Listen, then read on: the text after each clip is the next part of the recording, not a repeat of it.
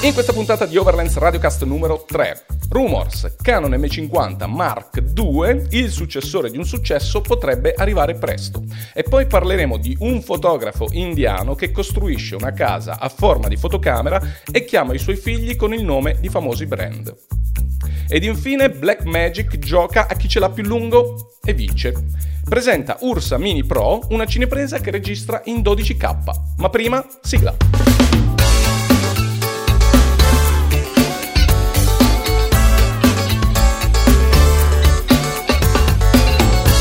Hello, ragazzi, bentornati in questa nuova puntata di Radiocast. Questa volta parleremo di argomenti prettamente fotografici e video con tre notizie veramente succose. Ma prima di iniziare vi invito ad iscrivervi al canale YouTube e a seguire il podcast sulla vostra piattaforma preferita tra Spotify, Apple Podcast, quello che volete. Questa puntata verrà sparata ovunque.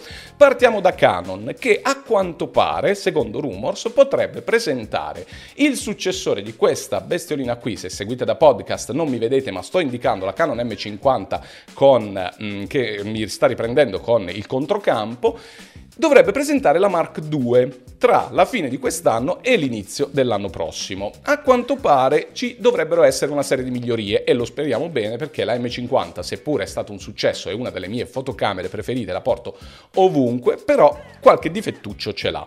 In teoria dovrebbe arrivare con un sensore da 32,5 megapixel, ma non è questa la cosa eclatante perché 24 megapixel sono più che sufficienti a mio parere, però la cosa interessante è che a parte il processore Digic 8, in teoria dovrebbe finalmente avere un 4K degno di questo nome, quindi senza crop e a 30p. Quindi dovrebbe riuscire a registrare a 30 fotogrammi al secondo e senza crop.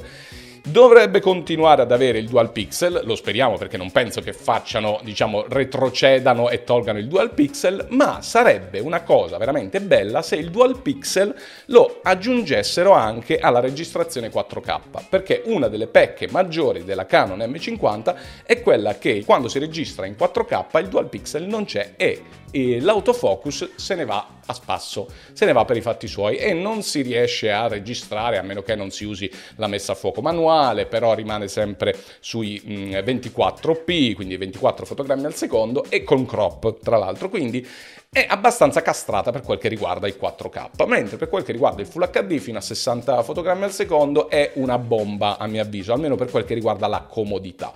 Ma se riuscissero ad implementare questa cosa anche per il 4K, anche a 30p, sarebbe fantastico. A conti fatti quindi la nuova M50, la M50 Mark II, dovrebbe ereditare dalla M6 Mark II quello che è il processore e il sensore. Se dovesse essere così potrebbe arrivare a registrare in Full HD a 120 fotogrammi al secondo. Vedremo, per il momento sono soltanto rumors, dovremo aspettare la fine di quest'anno o l'inizio dell'anno prossimo. Come è andato quest'anno, magari aspettiamo l'inizio dell'anno prossimo, magari parte in bellezza. Chiudiamo questa parentesi. Passiamo al secondo argomento di questo radiocast. Un fotografo professionista indiano, Ravi Ongal, si è fatto costruire nell'arco di due anni una casa a forma di fotocamera. Esattamente così. Ha fatto costruire una casa a forma di fotocamera dove la facciata ha le sembianze di una reflex Nikon con un flash Canon su dove l'obiettivo è semplicemente una finestra, ma non solo, anche il, diciamo, il flash, la parte luminosa, la parte che flasha del flash, è anche un'altra finestra, in più decorata con pellicole, diciamo con elementi a forma di pellicola, e anche i balconi hanno la pellicola, diciamo la, la paratia è a forma di pellicola. Ora, fino qui Niente di, di, strano, oddio strano sì perché ha forma di fotocamera, però ha una passione e quindi la manifesta in qualsiasi modo possibile. Anche la casa, la chiamata click, campeggia questa scritta click in alto eh, alla casa, quindi se uno è abbastanza appassionato, se uno è molto appassionato del suo lavoro, poi buon per lui perché magari gli porterà anche più lavoro questa cosa qui, ben venga poter diciamo spingersi a fare anche la propria casa, la propria abitazione a forma di fotocamera. Ma non finisce qui.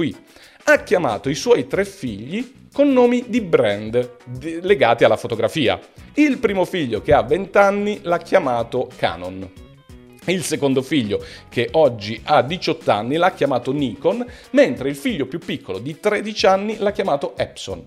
Adesso capisco la casa, ma chiamare i figli come il nome di brand l'avreste fatto voi? Se siete appassionati di cucina, che fate? Chiamate vostro figlio sashimi? Sushi? Maccherone, non lo so, sto scherzando ovviamente, ma questa cosa è diventata virale. Lui afferma che ha fatto questa cosa qui, si spinto dalla passione e vede dei turisti che si fermano lì davanti e si fanno le fotografie perché giustamente è curiosa, ma non si sarebbe mai aspettato che la cosa sarebbe diventata virale e così è stato perché se ne stiamo parlando, ne stanno parlando in molti, la cosa effettivamente è diventata virale. Tra l'altro sto guardando in questo momento le fotografie e ci sono anche gli interni con elementi di eh, fotografia, elementi legati alla fotografia come un ventilatore a soffitto che è decorato con la forma di un, uh, un, diaframma. Gusto un po' dubbio, però da quel che vedo è fatto bene. Beh, se porta anche lavoro, ben venga. Complimenti al signor Ravi. Ma passiamo adesso al terzo argomento di questa puntata e riguarda una piccola grande bestiolina, e cioè Blackmagic, che ha presentato la Ursa Mini Pro